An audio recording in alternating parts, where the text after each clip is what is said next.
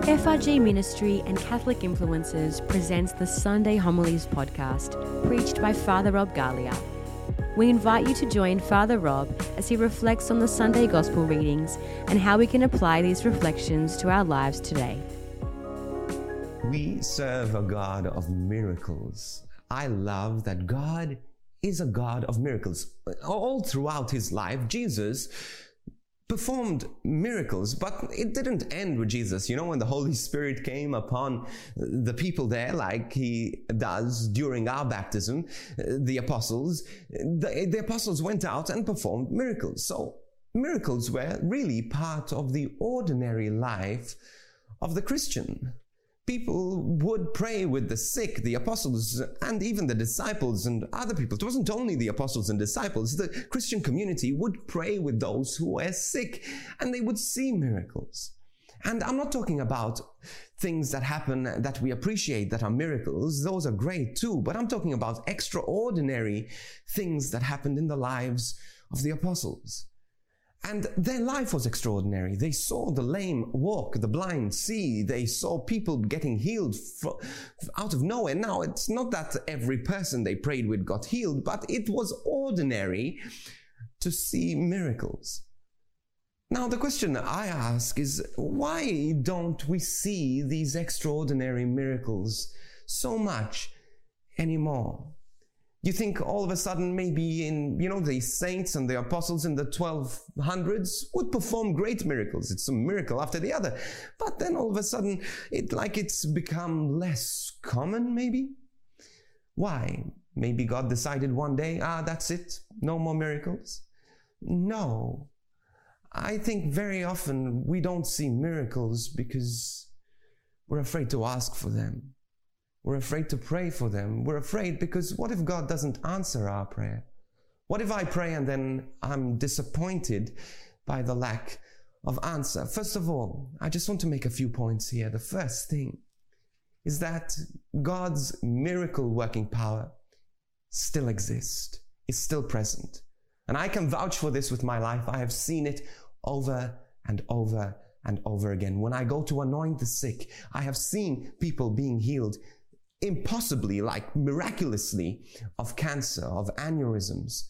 I've seen people literally, one person whose leg was shorter than the other, grow before my very eyes. I've seen people who have been healed from blindness. I've seen people who couldn't conceive and were told by the doctors they couldn't, and all of a sudden they were able to conceive. People who were dying raised to health again.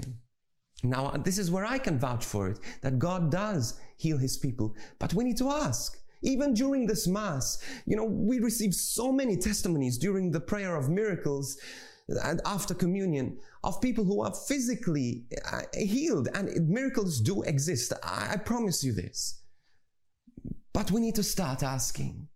We need to start asking for miracles, praying for miracles. The second thing is that if God doesn't answer, now I pray for miracles, I pray for people, I pray for anointings. I'd say more than most times, God doesn't answer the way I ask and I pray and I, in a sense, expect. And yes, it is disappointing and it is sad, and I do question, why does God answer sometimes and not others? I don't know. But all I know is that I'm not going to miss someone's miracle because of the possibility of God not answering. I know that God does answer in his way, in his timing, but your faith should not depend on the performance, on the results of the miracle. We pray for miracles because we believe in a God of miracles, that God wants to heal. And sometimes people miss out on their miracles because we're afraid to ask. So pray, lay your hands over the sick. If someone has a cold, if someone is sick, the scripture says to lay your hands on the sick, to pray over them, to pray for a miracle. One of the things that I started, and I'm sorry if this offends anyone, but God has given us authority over all creatures. And I used to be scared to pray for people for healing. Now, this is not a gift that I have. It's a gift for every Christian. We all need to pray for miracles, and God's not going to prefer, okay, he was going to answer Father Rob's prayer and not Mary's prayer. Well, one of the things I used to do is I used to pray over animals when they were sick, because you see, one of the things that I find is that I get scared what I'm praying for healing, and what if they don't get healed? So to build my own faith, I would pray with animals, and there were many circumstances where I saw miracles happening in animals. For example, one time I was home in Malta, and our little dog, they had their glands stuck, and it was running around in circles, screaming in pain. And I didn't know what to do. I didn't have a car, and I couldn't take it to the vet. There was no one else home. So I just took this dog in its screaming state, and I grabbed the face of this dog, and I said, in the name of Jesus, be healed. And I prayed over this dog.